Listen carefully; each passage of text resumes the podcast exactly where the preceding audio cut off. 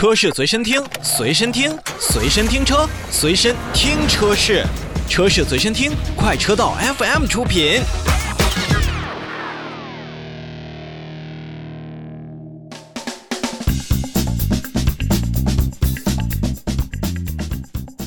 我们首先看特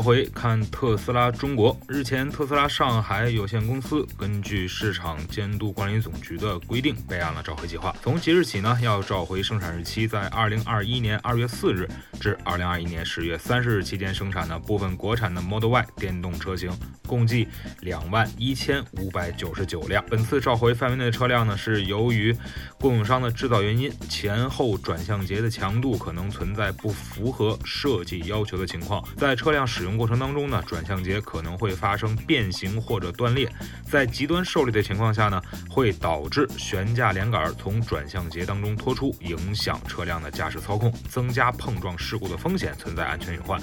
所以特斯拉也是将免费对召回范围内的车辆的前后转向节进行检查，对于强度不符合要求的转向节进行更换。那在车辆维修召回前呢，咱们这一部分的特斯拉Model Y 的驾驶员朋友们应当谨慎驾驶车辆，并在召回开始实施之后尽快联系特斯拉服务中心进行检修。